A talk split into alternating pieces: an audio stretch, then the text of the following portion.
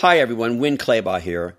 This week's podcast features celebrity brand strategist Phil Pallen, whose brilliant branding insights have been featured in media outlets around the world. You've seen his clients making deals on Shark Tank, advising country leaders, winning a Nobel Peace Prize, and changing lives with an incredible business idea. In this powerful interview, Phil talks about the importance of building your brand and how to do it quickly and inexpensively. If you enjoy this interview as much as I did, please share it with your friends. Then head over to masterspodcastclub.com and sign up for our mailing list.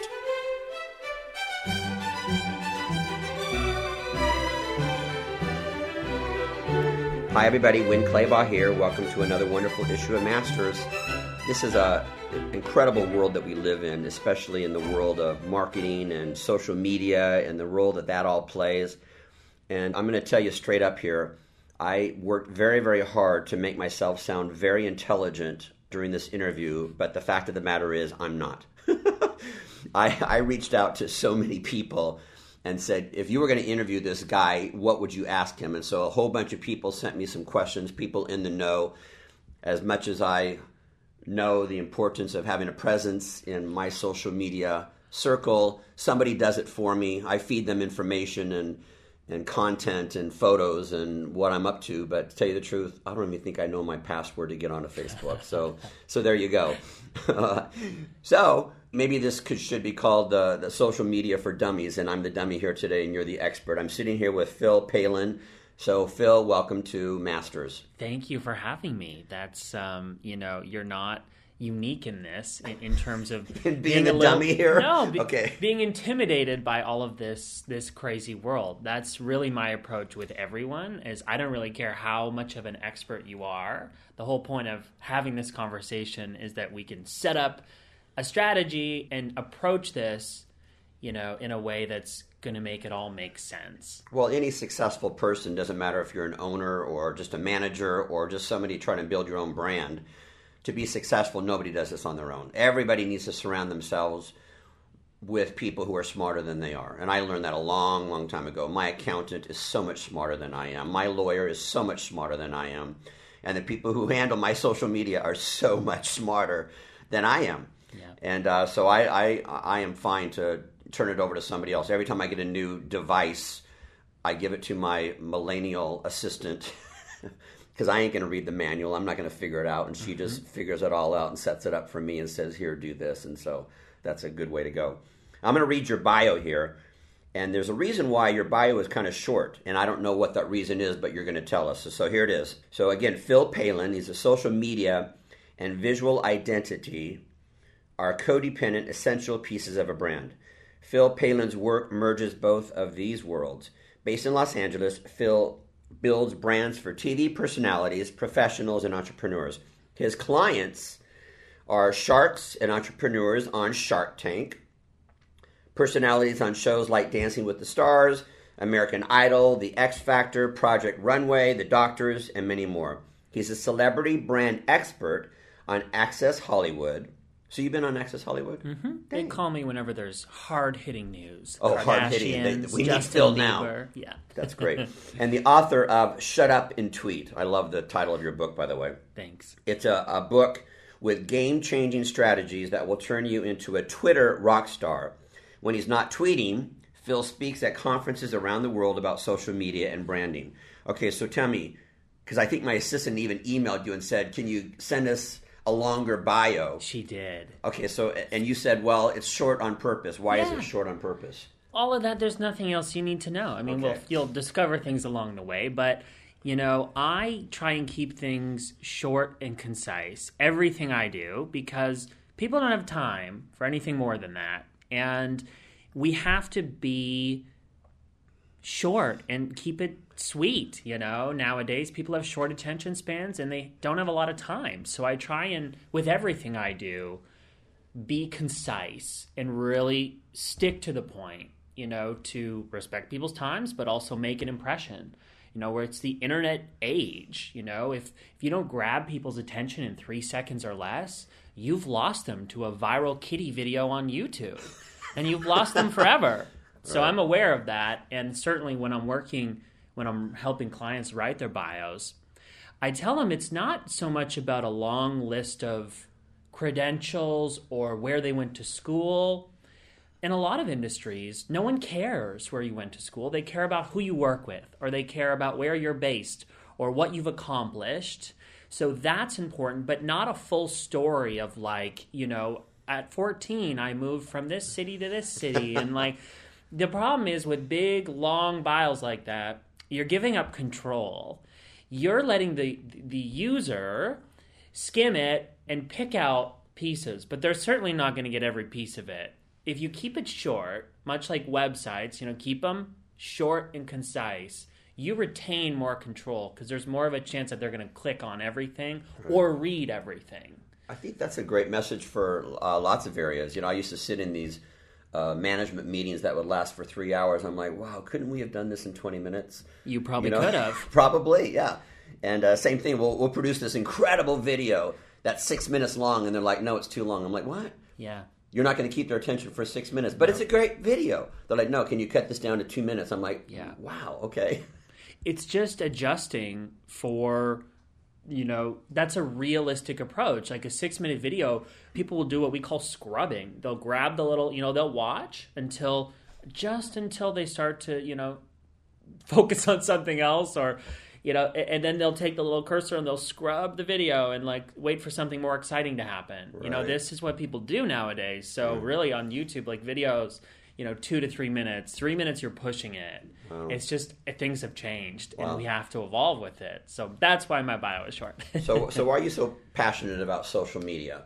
Because obviously you could have gone in many different directions with your career. Why are you so yeah. passionate about social media? Well i love social media for a number of reasons. I graduated my master's program my degree uh, about well it would have been four years ago so this is still a relatively new world. I'm 26, so I never worked for an agency. I never worked for the corporate world. I never. That's not my world. From the start, it's a long story short, but I'll I'll give it to you brief. You know, yeah, because we don't like long stories. I only we got don't. two minutes here. I moved out to LA because I was in a competition to be Charlie Sheen's social media intern. Out of 90,000 people, I made it to the top 50. Okay. And in that, I had some opportunities that evolved. I had a internship lined up with Ryan Seacrest.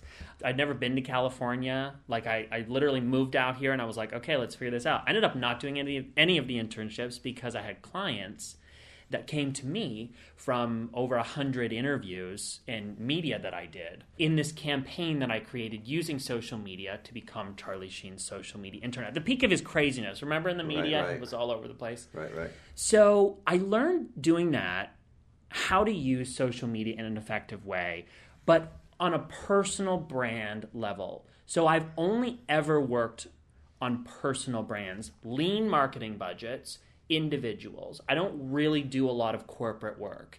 And even the companies and startups that I consult for are attracted to me because my approach is always so lean. So the reason I like social media is that I like it because you don't have to spend a lot of money to really build an incredible brand that's going to work for you, regardless of what your industry is.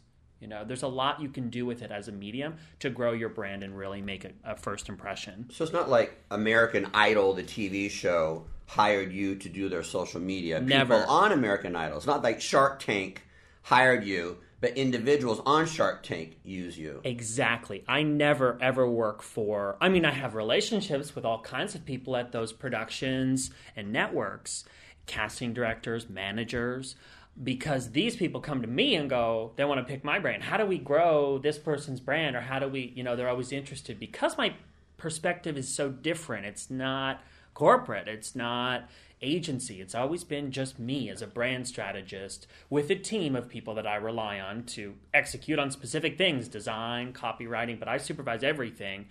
And so I only ever work with individuals on those shows. And there's a reason we, we know we grow their followers or we get consistent with social media.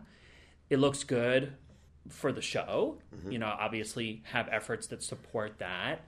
But also, you know, if you can grow your audience, it becomes a really valuable point of, you know, leverage for negotiating a, another contract or if you're renewing, you know, for another season, you go into that meeting and you say, "Yeah, I'm a good host or I'm a good talent." But I also have an audience that I'm bringing to the table. So right. you get me as a host, but you also get my audience of 500,000 people. Well, actually, let me read. The, the guy who introduced us is Dean Banowitz, yes. who we love. Dean Banowitz, he's called uh, the Hollywood hair guy, right? Mm-hmm. I've known Dean for a very long time. He's very successful and has his hands in all kinds of things. So this is what Dean said. Uh, one of the main things for me is a lot of production companies look at my social media numbers because as sponsors – and how big of an influencer I am. Phil helps me with building and maintaining consistency with my brand. He is responsible for helping me build legit followers instead of just buying followers. Mm-hmm. I am fortunate because I understand the value of marketing myself, but a lot of hairdressers don't have a clue as to how to begin branding themselves. So that's what Dean says about you. Obviously, you did a good job for Dean. I appreciate those kind words, Dean. Um, I love working with Dean. He's one of my favorite clients. I think everyone can agree. I, I honestly believe he has one of the best reputations in this city. There's not a single person, I mean, everyone knows Dean, and not a single person would ever say anything negative about right. him. So I'm a big fan of Dean. But I appreciate that. And that's what I try to do which I was able to do successfully with him and continue to do. You know, regardless of what show he's working on, any of my clients, we're always trying to grow. You know, people will will hear, "Oh, wow, you can buy Twitter followers." Oh, and then they think that's such a good idea. But can you buy Twitter? Of course, yeah, you can. Yeah, you can. See, that's the dummy in me asking, no. "Can you buy them?" Believe a lot of people. I'm sure a lot of people listening. That's news to them. You can go and actually purchase followers, and what that does is it adds to the number of followers that you have on your profile. However, they're either fake or inactive accounts, which mean they're not going to do anything but add to that number. Got it. Right? They're not going to engage with you. They're not going to reply to your tweets or retweet you. Well, they how would a, how would a, a, production company know that they're not legitimate followers? Or how would an individual know? Yeah, I've got yeah. twenty thousand followers, but only five thousand are legit. That's a really good question. I can always tell, but production companies and networks aren't always as savvy, right? Right. This is not what they do day to day. However, they are starting to catch on. They didn't know for a while, but now it's become so common that they've had to become more savvy in identifying it. So here are some ways. Twitter, within the last year, reformatted the way that they display tweets on the timeline or on your profile. It used to just be here's a tweet, you know, but now right below it, you can see how many favorites, how many replies, and how many retweets each tweet gets. So it's a lot more transparent. So if you So Twitter went out of their way. They wanted to make people know or help people know this is legit, this is not. Yeah, I don't know if that was their motivation to change the format, but certainly right. it was a wake up call for a lot of people in the entertainment industry that thought, oh, I'm not going to do anything strategic. I'm just going to, you know, pay whatever. It's not even that expensive. I'm going to go buy 100,000 followers and I'm done. No, because if you have that many followers and I go to your profile and it's dead, it's like silent, you know. okay. Then then we know that those accounts were purchased so for sure. Of all the social platforms, why did you choose Twitter as the platform to write your book? Yeah, Twitter I believe is the only social media platform right now where you can build a targeted audience without spending money. Um, I really did write this book because I was mad at Facebook. okay. Um, Facebook made some changes in favor of, you know, companies, corporations that have a marketing budget that they can spend on promoting individual statuses. So when you write a status update on Facebook, say you've got a Facebook page that you've been growing. You may have even spent a little bit of money on advertising, Facebook ads to grow the number of likes on your page. Many of my clients have been spending money on this over the last few years. All of a sudden, Facebook goes, now when you post an update, not everyone on your page is going to see it. So you spend all this money growing Facebook likes, likes right. on your page or fans, and now you have to pay to promote or boost each status update. So even though they are followers that you so yes. to speak earned. right or so recruited if you, if you or, don't or attracted. exactly if you don't promote or boost a post some uh, you know such a small number of of the total followers that you have are going to see it you know between like 1 and 3% of people on that page are actually going to see your content unless you pay to boost it so from my standpoint again working with lean budgets individuals it's really not a smart platform for clients to invest money in when there's so much more that we can do on Twitter without spending money. That's really why Twitter is what you know on Twitter networking is encouraged. Not so much on Facebook. Facebook is like your close knit group of friends. Mm-hmm. And if an intruder comes in, someone that you don't know adds you on Facebook, you're like, who are you? I'm not going to add you. I'm not going to accept your friendship. I'm going to ignore your request Right. and cast you out so you can't come into my personal world. Right. But Twitter is not that way. Twitter is, I say, is like an airport. It's like this wonderful hub of people moving in all different directions with all different motivations, where it's understood that there's a lot of thoughts and a lot of ideas, but networking is a lot more welcome. So someone can follow you and you don't necessarily know who that person is. That's okay. For people who are new, they're like, "Why is someone following me?" But you get over that when Right. when you see strangers that start to engage with you. Right. That's what I get excited about Twitter. It's this unbelievable opportunity that so many people don't realize. Everyone that you could ever want as a follower, as a customer, as a purchaser, you know, of your book or of your product, they're all out there. Right. You just have to be strategic about getting in front of them. Okay, well, not to get off on a tangent here, Hmm. but so we mentioned Twitter and Facebook. What other social media platforms are you excited about, or do you have an opinion on, and or that you recommend people also get involved with? Yeah, there's a lot out there, and and um, What are I- your top five? Obviously, Twitter. Yeah. Um, there's probably about 10 out there to choose from at, at this stage, but Right. it's always changing. Some of the social media, you know, all kinds of social media networks pop up and people get excited. Sometimes they fade away and we don't even hear about them, or sometimes they stick around. I'll say specific for the beauty industry, it really does differ industry to industry, but I think with the beauty industry, there's a lot of visuals that we can incorporate. So Instagram, obviously. Instagram is definitely up there. If I let's pick five. So Twitter is always number one, in my opinion, given the opportunity for networking and growing a brand okay. um, and having something to show for it. Twitter would be number one. I think Instagram would probably be number 2 Instagram is the only social media platform that's essentially bridging every age group right now. Facebook is no longer cool. Facebook is for grandmas. That's so so passe. Mm-hmm. You know, parents, mom and dad came in and infiltrated, and now it's not cool. So Instagram is really the the only social media platform that is bridging all the the age groups and industries because it's visual and it's simple and it's mobile focused. So there, you know, it's not really a website per se. It's still you know you can view photos on a browser but it's all about the phone it's all about being in someone's back pocket and seeing behind the scenes or day to day that kind of intimate experience instagram because of the visuals and because beauty a lot of clients get to do some pretty exciting things you know if you're on set you know or behind the scenes of a shoot you know an editorial or on a tv show Or you're in the want salon. in. People you're in wanna- the salon You just did a really cool haircut. Absolutely. That visual simplicity makes Instagram really exciting. Another one, so we have, let's review here. We have Twitter, Instagram.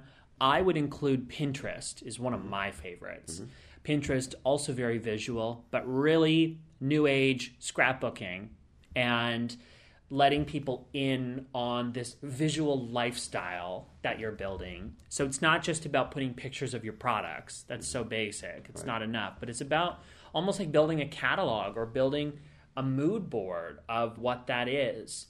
So for creatives, it's amazing. You know, you can, you know, say you're inspired by holidays, you know, you could build a board or a few boards about that. And then you can promote that on social media. You know, send a tweet linking people through to one of your new boards that you've been growing. I pin like a maniac. So I have almost 10,000 pins on my Pinterest. And Instagram and Pinterest are my projects for 2015.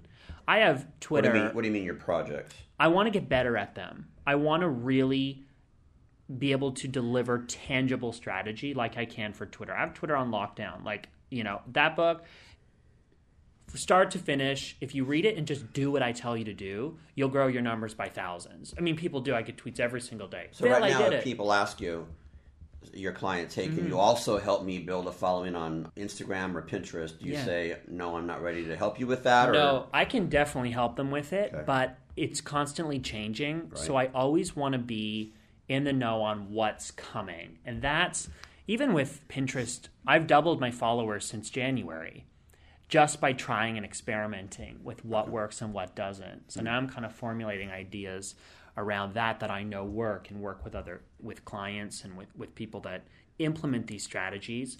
Now I love I love Pinterest, I love Instagram. I think those two visual platforms are great for the beauty industry.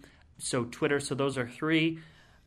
I actually I may not even go into five because I really believe again thinking about the individual you know how much time this stuff takes, right? You have someone who helps you out because mm-hmm. truly this stuff takes so much time. Mm-hmm.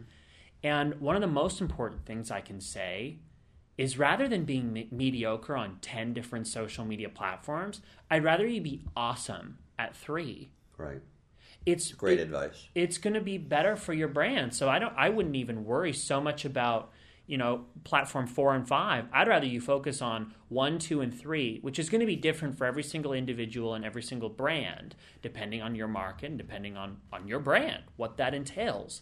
But if you can be really awesome at three, try to be a rock star at three platforms, that's going to help you more. And it's more realistic when we're looking at individuals, when there's only so much time in the day. So before we move forward, give us your definition of a personal brand because people listening to this right now, there's a salon owner who has 10 stylists working in his or her salon, and they're thinking, I need to get the word out about my mm-hmm. stylist and about my salon. Then there's an 18 year old brand new hairdresser who's thinking, well, building a brand, that's the salon owner's job. That's I don't own a company, I don't need to build a brand. So just kind of give a definition of all that. Sure. Speaking specifically to personal brands, I think it's a very simple formula.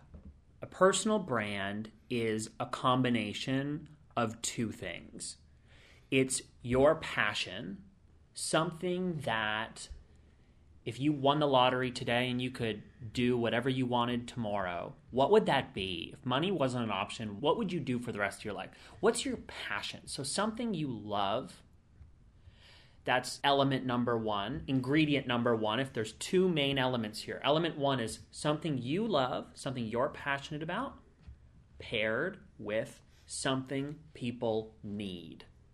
Wow, what great advice. It's that simple. Something you love paired with something they need. This isn't a hobby. A hobby is something you do for yourself because you enjoy it. A brand is the opposite. A brand is something other people need. I approach this from the drive to monetize this, right? A hobby is a hobby, fantastic. You do it for yourself. But your But you're brand, not necessarily looking to make money at it. Right, you Like may. I love gardening. You I love playing the piano, but I'm not trying to market exactly make money off this. You do it for yourself because you get enjoyment out of it. But a brand, more important than the enjoyment, is offering something that people need so they hmm. spend money on it. Right. right? And so we, we can't be so concerned about what it is we want. It has to be more about what they need, not just want. Some people spend money on wants, but most people don't have the money to spend on wants. That's they spend a, money nice on to needs. Do, yeah. They spend money on needs. And you know what? chances are it's probably not something they need. Do they need a fancy purse? Do they need a vacation? I mean, they think they need it. Right so that's something to be aware of as well. What do people need? If you can satisfy a need like any good business does, then you won't have to worry about marketing hmm. yourself or your business because the need is built in. I've never spent money on marketing myself ever. I've just really truly I moved to LA, you know, didn't do any internships applied to agencies because I thought, well, that's what I'm supposed to do, right? I'm supposed to, I, I, love social media, I love marketing. I'm supposed to go work in an agency. I couldn't get a job. Like I literally couldn't get interviews. I didn't get hired. So I thought, well, either I'm going to have to leave, move back to Canada, which is where I'm from. I'm going to have to move back to Canada, or I can figure out what people will pay me to do, hmm. right? And I had people come to me, they're like, Phil, I need help with a website. Can you do that? And I'm thinking, I mean, really, truly, should I be taking this on? Probably not. But yeah, sure, I can help you. Right. And that's how it all started. Was like, hmm. what do people need? What are they willing to spend money on? Satisfy that need. Like, you know, it, any good business does that. That's the basis for it. So I really, when I'm working, you know, when I'm on stage or I'm working with clients or workshops, people will say, Phil, this is what I love, and I've wanted to open a restaurant my entire life, and this has been my dream. And I'm like, okay, great, but you don't really matter in this case. Prove to me that people need what it is you're building. You'll thank me for this later, you know, because your business won't go bankrupt. right. What do people need? And that's the formula. That's the formula for personal branding. Okay, so hopefully everybody listening to this now understands why this message is so important. Okay. So, so how do celebrities like from these TV shows or Dean Banowitz or uh, the Sharks use social media to grow their brands? Mm-hmm all of them have prioritized what platforms are most important, which is looking at who am I trying to access? Who do I want more of? You know, more followers. What do the networks look at? What do they want of me? You know, or not just networks, because I won't even keep it specific to entertainment, but anyone who's making a decision. It could be the bank, it could be you're trying to get a loan. How can we show that you're legit? You know, how can we show that you're legitimate? Having followers proves that people are engaged with your brand, that people know you exist. And so clients use social media in all different ways. Really, at the end of the day, regardless of who you are or what your industry is, you're using social media to stay on people's radar. It's like a billboard on Sunset Boulevard. I did research when I was writing my book. Those cost upwards of $100,000 a month. Isn't that crazy? Yeah. That's a lot of money to spend to put a, an ad for a pair of jeans knowing full well that people driving by are not going to change their schedule for the day to reroute to the mall to go buy a pair of jeans because they saw it on a billboard. Mm-hmm. It doesn't work that way. Mm-hmm. But when they pass it every day and they see another billboard, you know, a few miles down the road, what is it that these companies are paying $100,000 plus for? It's not for conversion because it's not converting. We have no proof that it's converting, no matter how we try to, you know, come up with some formula that, you know, this billboard equals this many sales. It's just not, that's not possible. What they're paying for is something very simple. They're paying for brand recognition. They're paying to stay on our radar, and they're paying a lot of money for it. Mm-hmm. Tweets do exactly the same thing, but they don't cost any money. Mm-hmm. All they cost is time right? And if you're organized with your social media strategy and you've got a good little system, whether it's you or whether it's your assistant giving you a hand, staying ahead of the game, every single tweet that you send helps you stay on your followers' radar and it costs nothing. That's what excites me about Twitter. Well, I hope you don't mind. I'm going to jump all over the place. Please. But that's how my brain works. Oh, good. Yeah. Thank goodness. Uh, so, what nightmare stories do you have about people using social media platforms the wrong way? Oh boy, where do I start on this one? Um, you get better the more you do it. So right. I can always tell if clients are just getting started, and that's totally fine. I mean, it's like anything the more you do it, the better you get. But one consistent thing with every single person who's using the platform wrong is this they're using it as a platform for broadcast instead of conversation. Give so, us an example of that. Yeah. So they again become consumed with me, me, me, self. I need to let everyone know what I'm doing because I'm so important and everyone's going to care. Which is sometimes the case, but usually not. they post it in a way that's all about themselves. And that does not work well on social media because you look self obsessed. I would even argue that if you have a big, long bio about all your credentials and your, you know, your life story that it actually looks like you're obsessed with yourself. That's at least how we interpret it in many ways. So social media needs to be used as a tool for conversation. It doesn't mean you can't update us on what you're doing and who you're with and here's me and this celebrity, but like share a little personal anecdote about that experience. Something that prompts us to talk about it, to you know, share it with someone, to you know, comment on the status or, or reply to the photo on Twitter how do we take this and, and start a conversation? I think you do a very good job of this on Facebook, by the way. You get really great engagement on all of your posts because they're interesting. And you get a lot of likes, you get a lot of comments because you share really interesting stuff. And you're in tune with how to socialize with people, just how you would in a room how do you feel about the guy who walks in and talks about himself all night, doesn't ask anyone else how they're doing? Right, right. We're all like, oh God, here no he more, is. No more. Yeah, no yeah. more. Social media is exactly the same thing. It's just another way of socializing, it's just another way of communicating. And some people forget that. They hmm. become mm. obsessed with self. And we all know those people on social media, don't we? Right. That's probably the biggest mistake is people use it as a tool for broadcasting over and over and over again and they're not in tune with what people want or what other people are doing. That's right. really the biggest mistake. Oh, that's great advice. There's a lot of articles and stuff on the stereotypical Facebook, you know, people. Right. you know, there's a certain type, you know, the person who oh my god it's like private stuff or like drama they're going through or these really dramatic status updates. Oh my god my life is over. I just can't put up with it anymore dot right. dot dot. Right. You know but then don't like explain what's going on because now we all want to know. Right. it's like why we open a celebrity tabloid we want the drama. Like you can't just post that and not disclose what's going on and then you get the people commenting what happened? Are you okay? Right you know? That's one of that our drives me crazy. Me too drives oh. me crazy yeah. And so, oh yeah, I could come up with all kinds of examples just based on, you know, those stereotypes that we can all relate to. So, have you had people who made a mistake, so to speak, on Twitter or one of these social platforms, and then came to you and said, "Ooh, Phil, help me clean this up, help me fix this," because I was going down the wrong path and broadcasting, and I pissed off a bunch of people, or it's never usually one kind of set off or one kind of moment like that. It's more just overall changing the strategy okay. and touching base with really evaluating every so often what is it that my audience wants. Okay.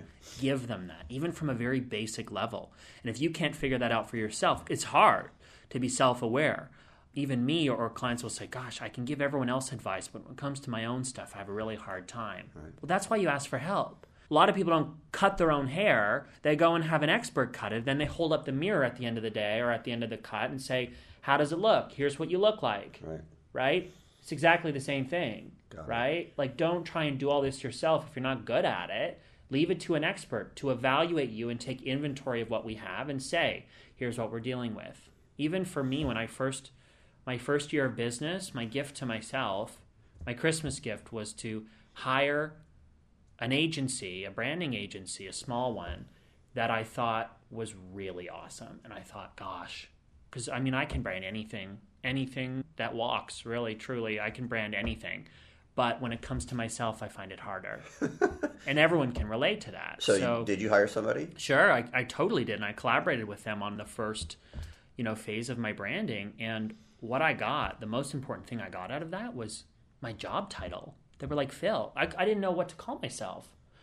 I was like, here's what I do I do social media and I help people with their brands.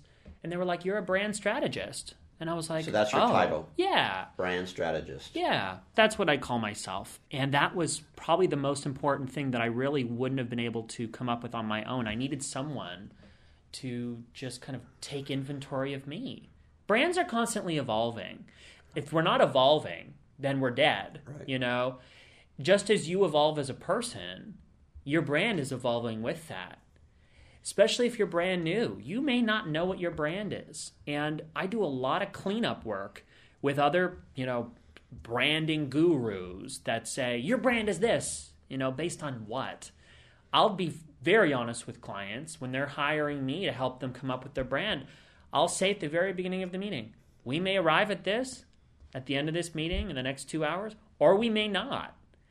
And that's okay because if your brand is going to be sustainable, it can't be a quick decision. You need to take the time to think about it and let things fall into place so that it's something you're really excited about and something you know people need, which requires research, it requires being in tune with yourself, but everyone can come up with a brand. It just sometimes takes some time, which is totally okay. I really want to get into that, but I have to ask this question. You're not going to please everybody. How do you advise people to handle haters mm-hmm. on your social media platforms? When you try to appeal to everyone, you effectively appeal to no one. Okay. So you have to have an opinion. You have to have a standpoint. You have to have a perspective. On the internet, that becomes your personality. And so haters are a wonderful thing.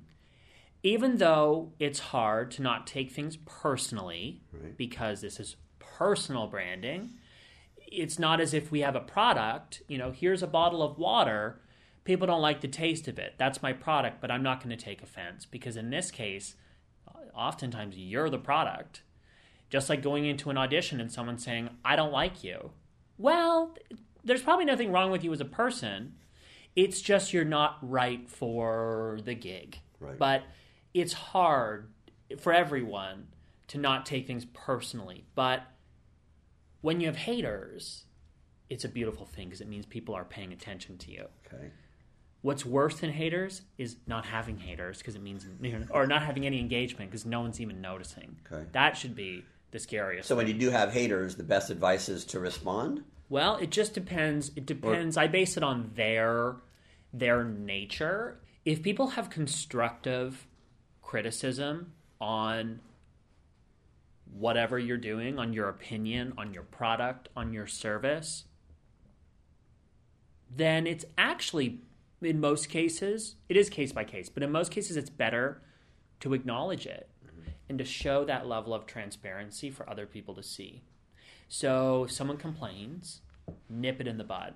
Respond to it as promptly as possible with a very professional, happy, you know, painfully nice not on demeanor. the defensive. Definitely not on the defensive. It does. It makes you look vulnerable, which right. which we don't want. But if someone is rude, if someone swears or is offensive, in that case, I believe you can delete it because it's not a constructive effort to have something fixed. Okay.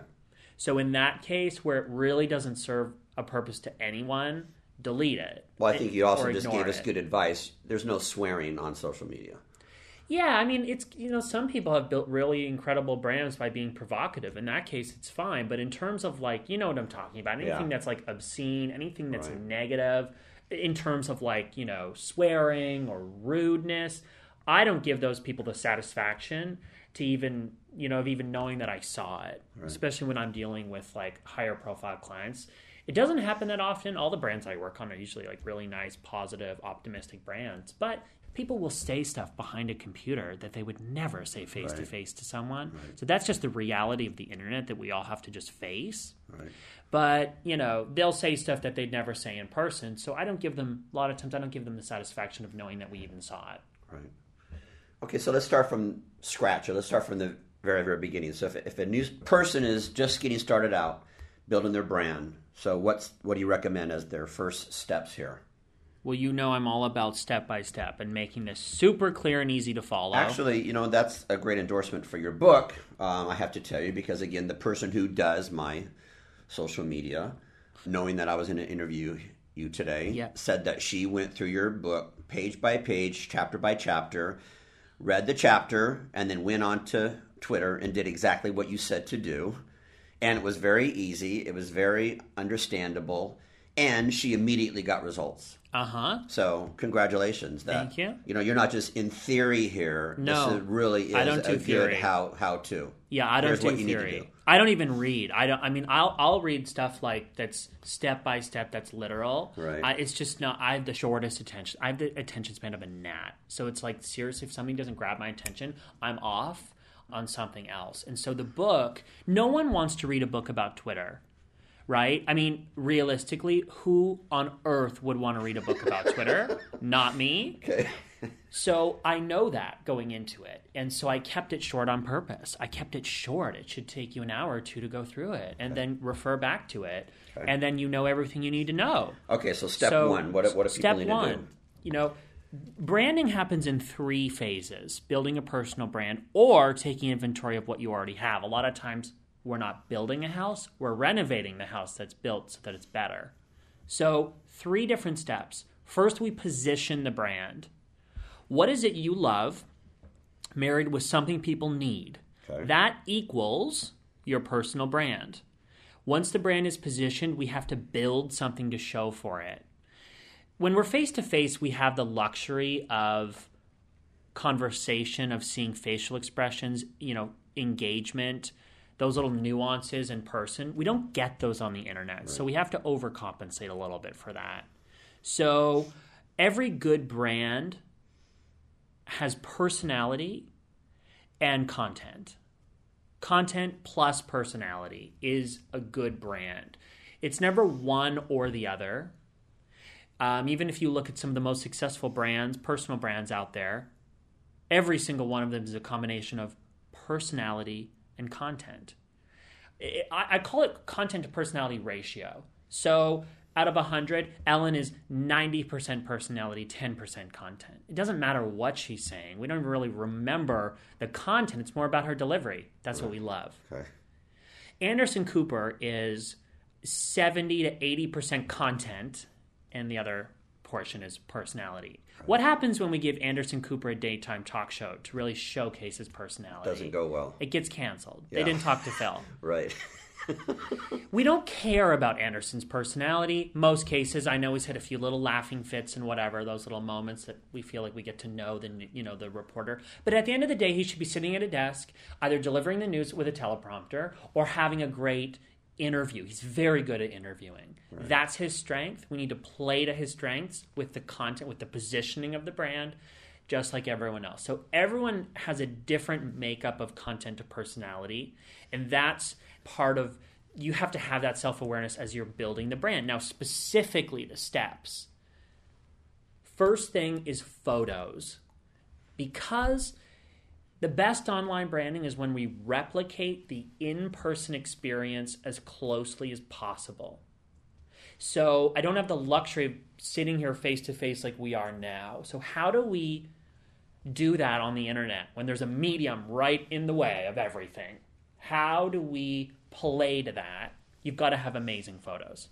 Um, and this isn't about looking like super hot in your headshot. You know, this is about having a picture not from you know your high school yearbook or you know your headshot from five years ago chances are you probably don't look like that anymore so it's not going to work in your favor to have that as your display picture it needs to be what you look like now and it shouldn't be a pixelated iphone photo it should be you know go see a photographer.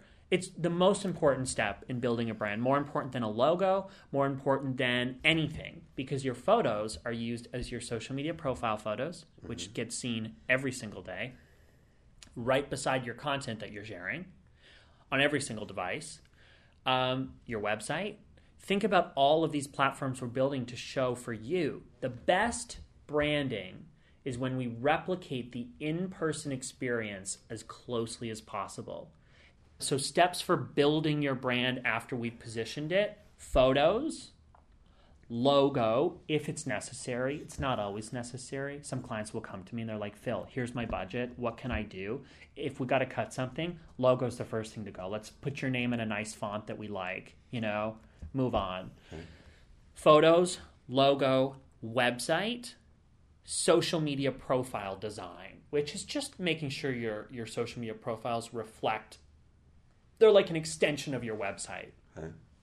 Those are the steps to building your brand. Have you found that a lot of brands, personal brands, or and even companies that their social media presence does not match their website. So they spent a lot of money with their website, but their nephew is doing their social media, and it's just a mess. All the time. Yeah. All the time. There's and inconsistencies. No, no, there's inconsistencies. People just want transparency. Social media was born out of the fact that we don't want advertisers to tell us what to do, what to look at, what to listen to, what to see. We're over that. I want to make my own decisions. And so social media, you know, is supposed to give the power to the people where I can choose what shows up on my newsfeed and what doesn't. Of course, they've gotten, you know, fancy, sneaky, I should say, with ways of having advertising because that's how, you know, we pay for things. Right. But still, a lot of these social media sites have have given you the power to click X on this or hide these posts moving forward. So companies can't just be on social media or individuals can't just be on social media now. You have to give people something they want so that they engage with you. It's not going to happen automatically. It's not going to happen just by spending money. Mm-hmm. You have to be doing something that people care about. If they don't care about you, they're not going to pay attention to you. Mm-hmm. And so that's, you know, companies do that all the time where there's inconsistencies, websites and then the social media. It's like, it's hard, especially for a company, right? I love what Chipotle does on um, social media. We know that on Twitter, for example, we get higher engagement if we can have a face to the brand as opposed to a logo, you know. But that's not always the case. These big companies, how do you you can't have a person? So always. what do they do? Chipotle. I love what they do. They have at the end of their tweets. So say you tweet about Chipotle having this for my lunch. This is so good. You will get a tweet back. They'll probably favorite your tweet, and you'll get a reply from someone who will have some kind of fun comment, and then they do dash and the name of the person who tweeted you. Oh, wow. Kind of cool, right? It's yeah. a simple little thing that builds that sense of transparency. Hmm. You know, um, I've seen on other accounts where they've been transparent about who does the social media. So, you know, big company MTV, you know, official account for MTV, tweets by at whoever does the social media. Huh. Kind of cool. I'm not saying that. I mean, it's case by case. Sometimes that's smart for your brand. Sometimes it's not. But these are just examples of how people are trying to increase the, the sense of transparency.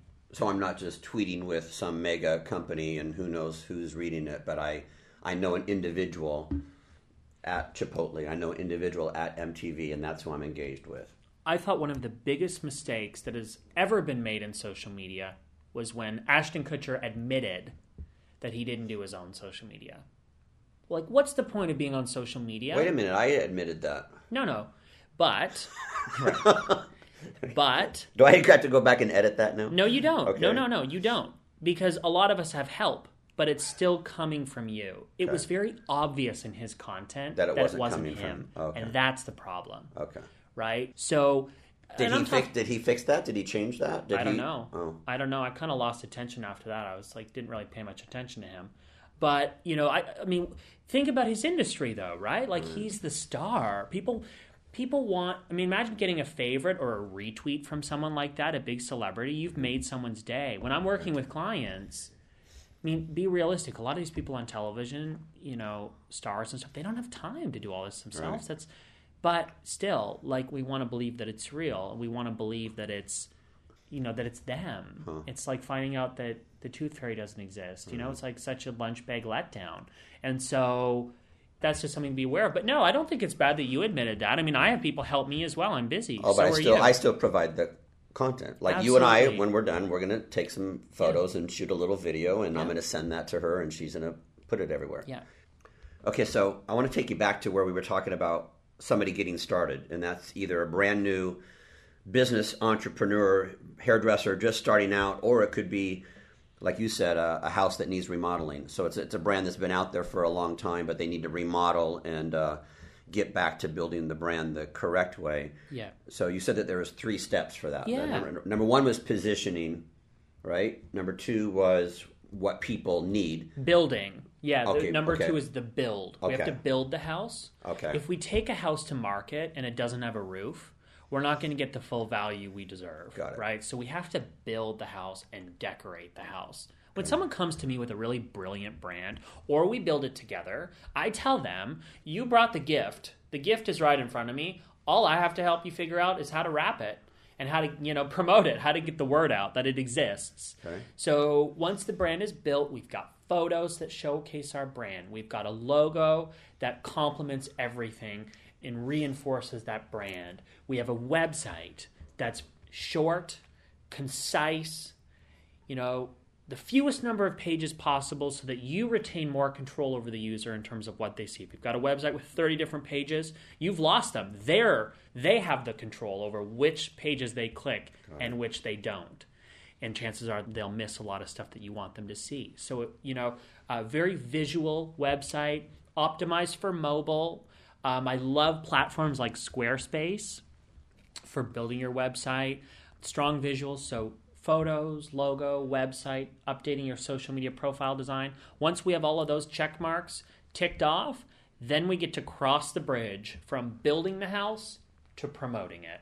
So that third step is promoting. Exactly. Okay. Yeah, exactly. And then promoting your brand is isolating your top three social media platforms, your priority platforms, and giving a specific use for each one. We can't just, like I said earlier, we can't just exist on social media. It's not enough anymore because everyone is just existing. Instead, we have to be smart about this. We need to use intelligent social media strategy. And that happens when we give each platform purpose. So, what are we using Pinterest for? Well, here's an example. I could pin all of the travel destinations that I want to go to, that I want to go to. These are places I've wanted to go. Does anyone care about that? I would hope not. If someone does care about that, they need to get, you know, a, A day job, a life. People come to me not for the top travel destinations. That has absolutely nothing to do with my brand. They come to me because they want ideas, guidance, inspiration on branding or social media. In this case, because Pinterest is such a visual brand, I've given my Pinterest, or a visual platform, I should say, I've given Pinterest a purpose and I pin great examples of branding business cards, websites, logos, advertisements, you know, anything print, you know, all kinds of stuff like that. And so what it's become is a tool. I mean, you know, I need inspiration when I start branding. And so I could scour the web and, you know, right click, save as into a folder hidden away somewhere on my computer. Or I could build a scrapbook that's useful for me when I start a branding project and it's useful for my clients. Mm-hmm. So I've built, you know, a lot of followers because people find it useful. I get mm-hmm. emails and tweets from people, "Oh my god, I love your Pinterest." Because it now has a purpose. People have motivation to go follow it because it serves a purpose and I'm consistent with it. Your favorite TV show isn't on at a random time every single week that you have to guess. If you look at a lot of successful YouTubers, which we haven't talked a whole lot about today, so I'll bring in some video, but a lot of successful YouTubers have a very set structure. New videos every Friday, you know, or they brand it in some way. That is the same way as airing a TV show at the same time every week. Hmm. It, it serves two purposes. One, the audience knows when and where to find it. And their the expectations are very clear. The show is on at this time. I'm launching a video at this time. But what it also does is keeps you as the content creator accountable for hmm. actually doing it. Hmm. That's one of the big problems with social media. People do it because they have to do it because Phil says I have to be on social media, but if you treat your social media like taking out the trash, it's going to be trash. Right. You know? right. just just don't even bother in Right. my opinion so you need to have a set structure you need to stick to a plan it's like working out or anything else that requires discipline what's your structure respect it because your audience has expectations Now, the reason why we're talking about this is for business, we're teaching you this not to help you build your hobby. We're sharing this with you not so you can share your photos with your high school buddies. Yeah. We're sharing you this information with you so that you can build a business, so that you can make money, so that you can create a following. Mm-hmm. Correct? Absolutely. Okay, so based on that, what mistakes are people making? So here they're using these social media platforms, but then they're posting like you gave the example of I'm really having a bad day, my life sucks. Yeah. You know, or I somebody wants a job with me or somebody's trying to connect with me for whatever, I go and you know what I look at? I look, I look at their photos and stuff. And if there's like a bunch of photos of them smoking and partying and they're half naked and it's I'm I'm totally turned off. Mm-hmm. Like this is your brand and your brand tells me that you're a party person and I don't want to hire a partier. Yeah. Unless it's their brand right? In some cases, it's not my brand though. They're coming to work with me. I don't hire smokers. In that case, then they need to be aware of that because okay. it's everything is out on the internet. It's all out in the open now, and we can find it. Even if you delete it or hide it or whatever, it's still out there. There's a lot of times we can find it. So that's an interesting point you bring up. I do a lot of talks at universities, and something that comes up a lot. I'm usually on a panel with professors, and they kind of so lecture. these are college kids who yeah. are getting ready to graduate, yeah. and they got to put themselves out there for the workforce. And my opinion is different than usually what the other professors who are like, don't do it like a parent. They're like, don't post this or don't, you know, make sure you do this and that. And then I kind of am like a breath of fresh air for them because I'm like, go ahead and do it if it's your brand. Like, if you're going to go work at somewhere provocative, then do something that's aligned with that brand. But again, it's not about, you know, like listening to a parent bark at you about what to do and what not to do. Be aware of what you're putting out there. Exactly. Be aware of your the first impression that you give off. That's all we're talking about today is this is the business of first impressions. Right. You know, a lot of my clients, they that you know, they'll go, "Phil, I can't, you know, I want to go submit for this casting or I want to go set up a meeting with this network executive or this casting director or manager, whatever." But what they don't realize is that you really only have one shot because mm-hmm. these are busy people that have people coming up to them all the time selling themselves. Mm-hmm.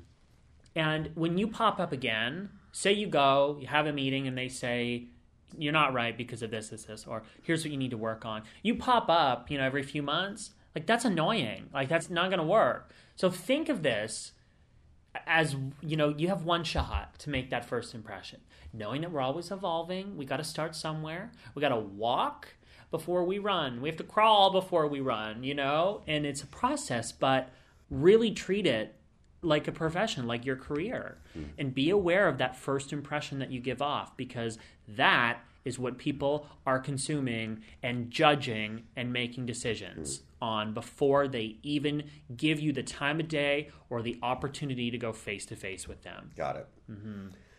So, which leads me to another question. How active should i be? How active should i be on youtube? How active should i be on facebook? How active should i be on twitter? And, and they, are they all different? Yeah they're all different based on on the mediums. But you know it's should hard. i be tweeting every day? Well it depends on your brand. If you're a news station or a news source then then they get away with tweeting a lot. And people expect it. They even look for it right? Like you know, CNN tweets a lot because they're they're delivering the news. Right. But if you're not a news source, should you be you know tweeting breaking news? Probably not. Like you know, every five minutes, you know, for the rest of your life. No, it's like that's going to get annoying. So you right. need to be aware of like what's too much. I don't get my news from you when I get it from right. CNN's tweets. Right. So I get asked this question a lot, and I I used to say, well, it just depends on your brand, but I was like, no, I need to come up with an average to at least get people started. Right. So I think once a day on Facebook is fine. Okay. Even once every other day is fine if you're trying to save money and you're going to boost your posts because realistically, that's the only way people are going to see them. Right. You're fine to post every other day. If you go, no, Phil, that's not enough. We have a lot of exciting stuff going on. Fine, post once a day, but don't do it more than that unless you're a news source or an editorial, you know, like a magazine or, you know, something right. like that. That's good advice. Twitter, on average, because I have to give an average, I would say four a day is fantastic. Some people might go, oh my God, I tweet 27 times, four is nothing. Fantastic. You know, then, then scale up. You know, don't tweet four times in a row. But you know, if you can get away with more than that, then spread them throughout the day. And, and by doing that, you'll find keep track of your analytics. Keep track of what posts get the most engagement. Factor in when is your audience most active. That just depends where in the world you are. Not even where you are, but where your audience is. So giving an average on Twitter four times a day is fantastic. Some people say, Phil, that's nothing. I do way more than that. Great. Some people go, wow, that's way more than I could ever handle. In the book, I teach four different tweet types. So my strategy is tweet four times a day, one in each tweet type.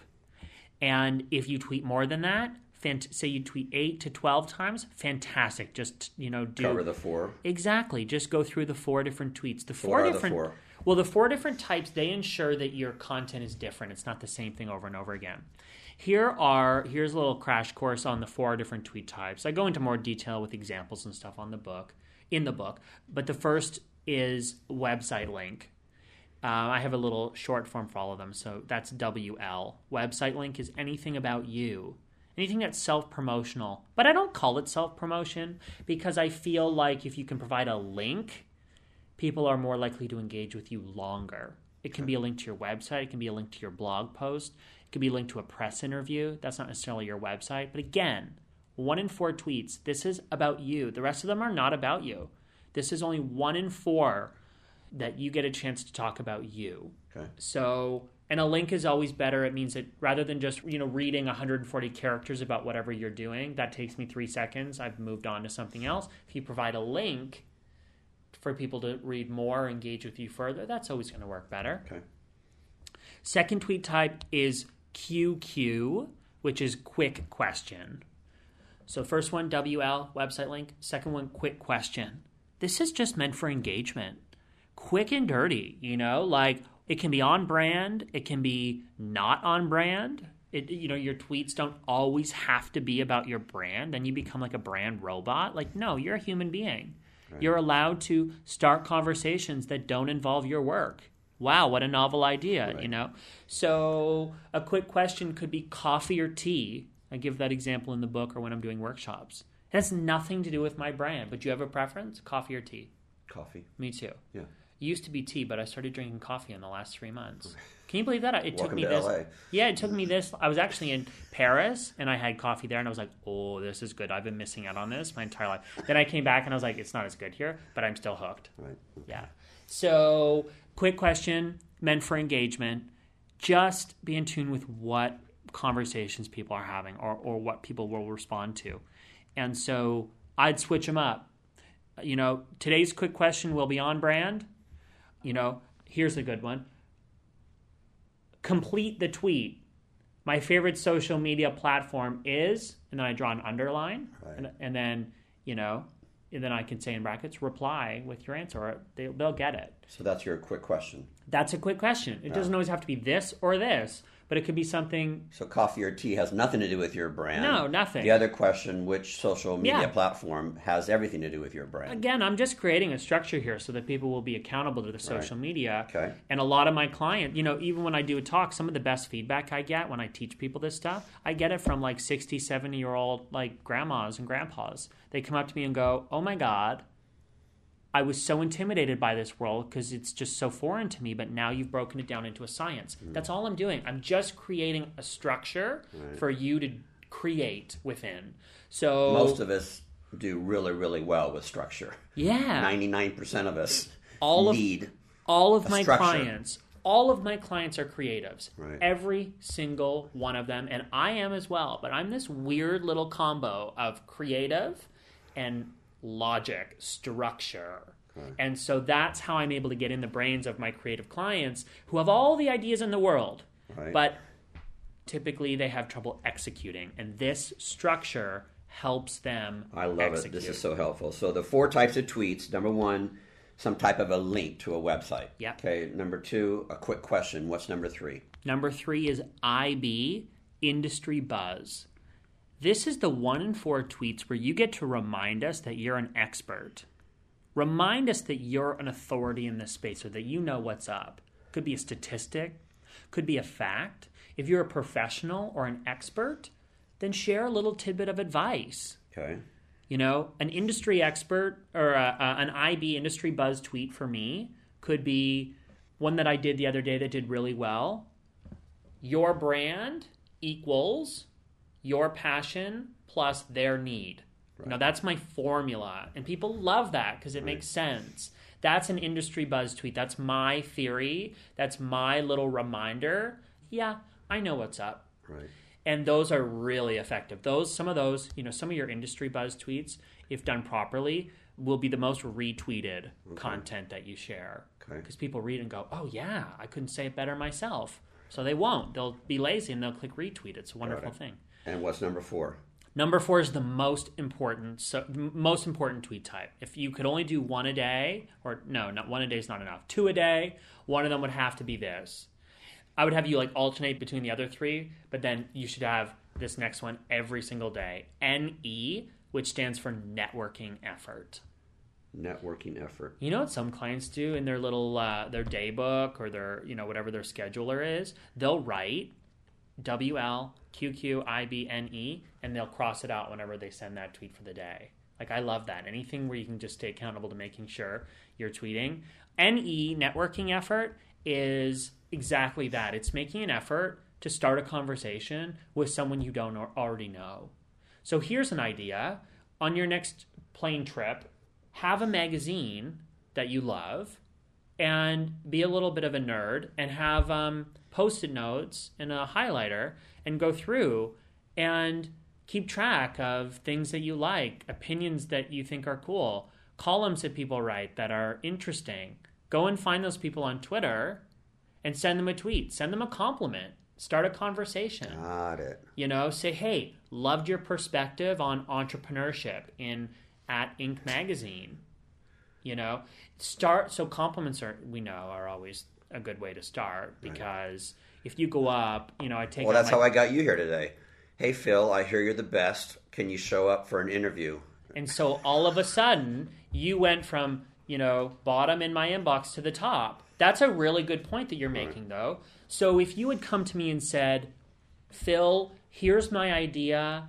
I want you to invest in my business. I want you to give me free social media advice.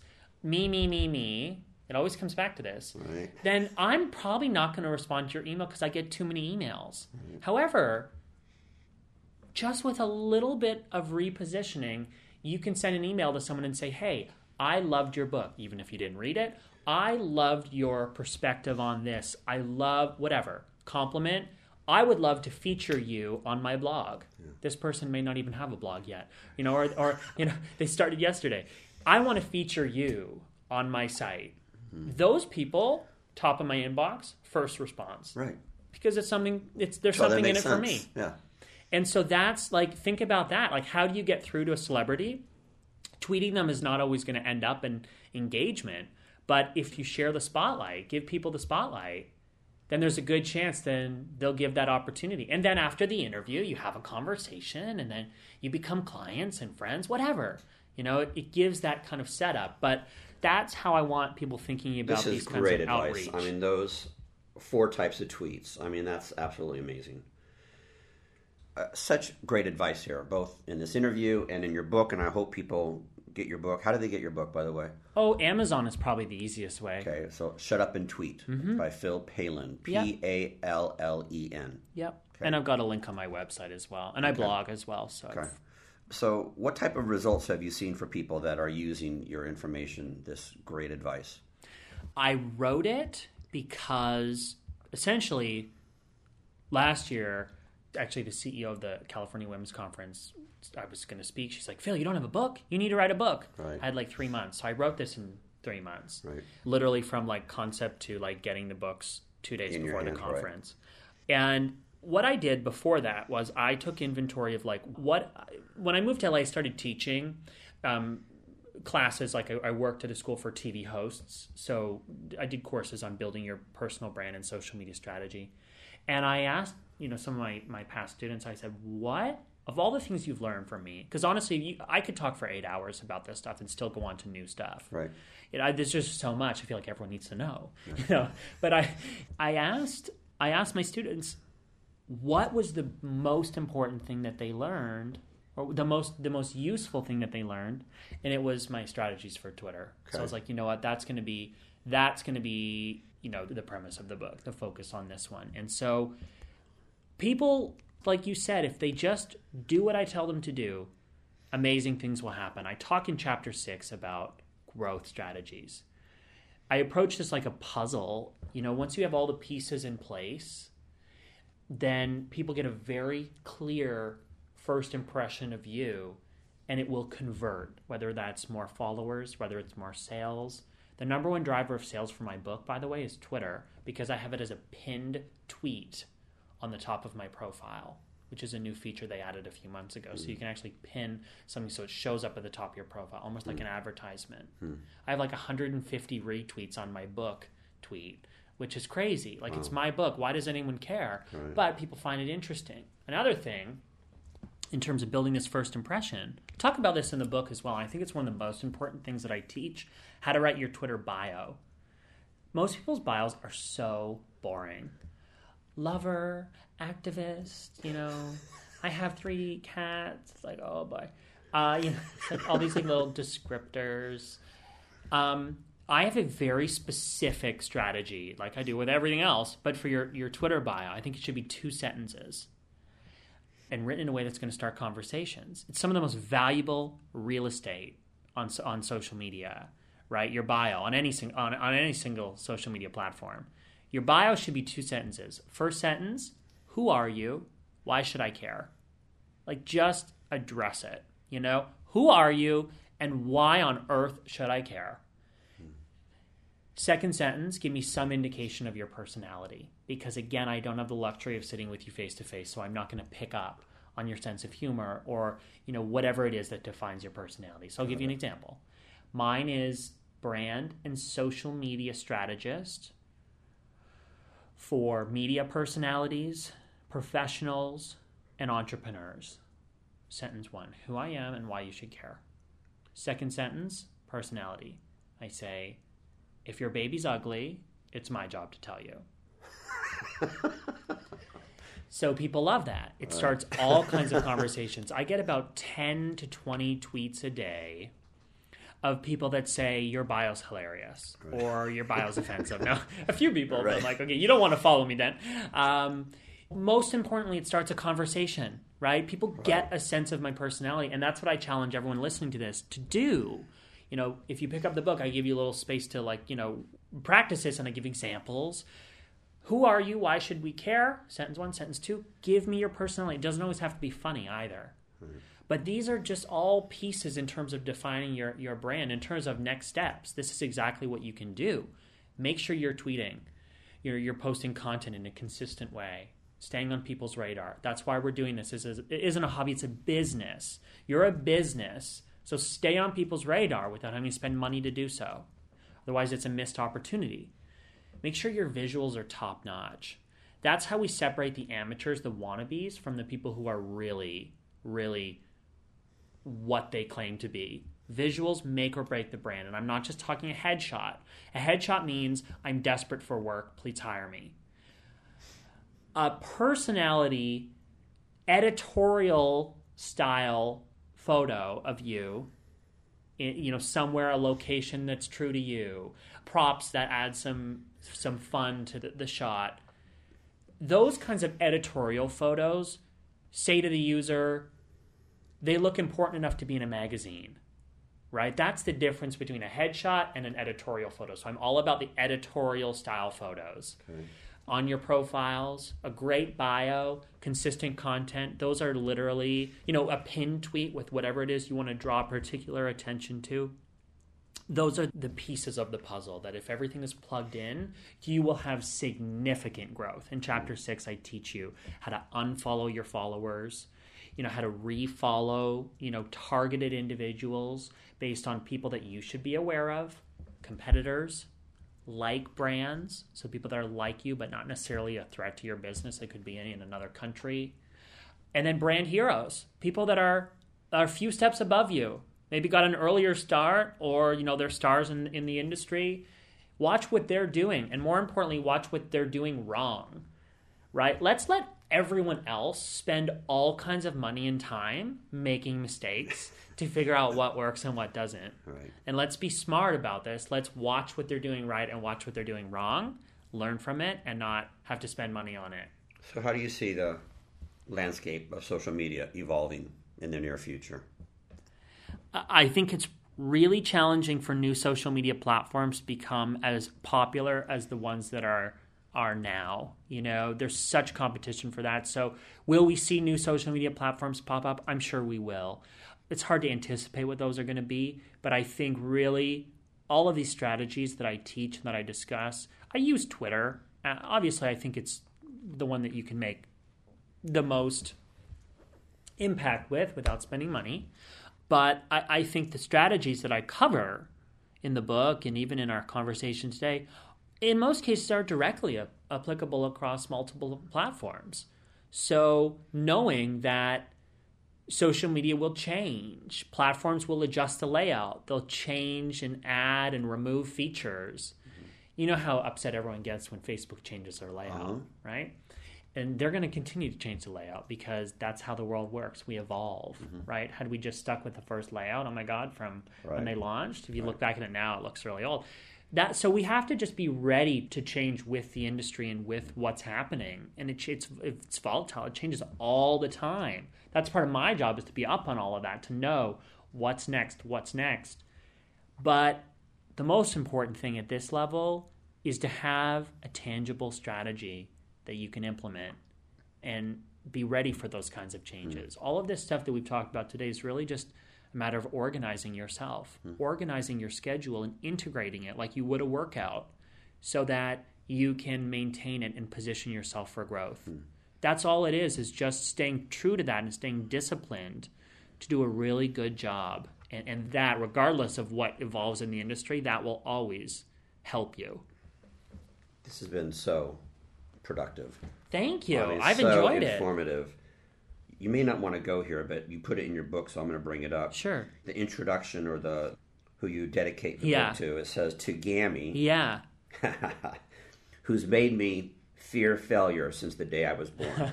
I just love that. No one's ever asked me about that, by the way, well, in an interview or podcast. Why'd you put that? That's my grandmother, right. who I'm very, very close with. Right. Um, my grandfather's an electrician and my grandmother is really the boss. You know, she manages the business, and she's. I've just always really respected her approach. She is a no BSer. Okay. And I love that. She's so sweet, but doesn't put up with it. And I have always admired that and tried to be that way as well. I think I am that. I'm very nice, but I also don't put up with crap, you know, for myself and for my clients. Mm. And so she's really motivated me. My grandma, my mom, who is actually my assistant, by the way, she loves it. So she travels around with me when I do talks. Isn't that great? yeah, it's really you fun. Know, my mom's worked with me for 30 years. I love that. Yeah, I, I, hired her away from her other job that's 30 years ago. And she loves it? Oh, still loves it. She's 88, still works with me to this day. I love that. Yeah. No, that's so cool. And we have so much fun together. She comes here actually tomorrow. Uh, we've already planned out our happy hour schedule. I'm sure. Yeah. Um, so yeah, that's why I included her because it was kind of a fun way to just give back to her and just kind of recognize her in a way that's really inspired me to the, the approach, my approach for business, my approach for clarity and structure so people can approach this and not be overwhelmed. And yeah, that's why I include her. Good for you. Yeah. Do you have a final message for our listeners? Yeah, I would. I mean, we've already said it a few times, but I really want. Here's what I want I want people to implement what we've discussed.